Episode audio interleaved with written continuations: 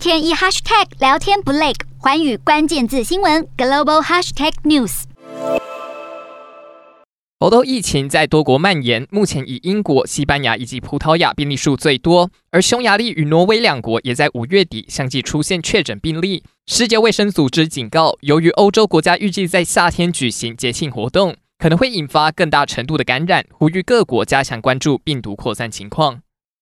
除了呼吁各国政府保持警觉、关注疫情，世界卫生组织也警告，猴痘或拉萨热这些通常只在动物之间传播的疾病，现在却在人类身上被发现，原因可能与气候变迁所导致的生态环境与动物行为改变有关，这将会让动物疾病更频繁且持续的爆发。正当世界卫生组织警告可能会出现社区传播之际，英国卫生安全局就宣布，国内已经出现猴痘人传人情况。目前累计的一百九十例病例当中，有一百三十二例都在首都伦敦，病毒透过亲密接触传染。英国卫生部门也正使用丹麦生技公司巴伐利亚北欧所研发，能用来对抗猴痘病毒的疫苗，试图抑制病毒的扩散。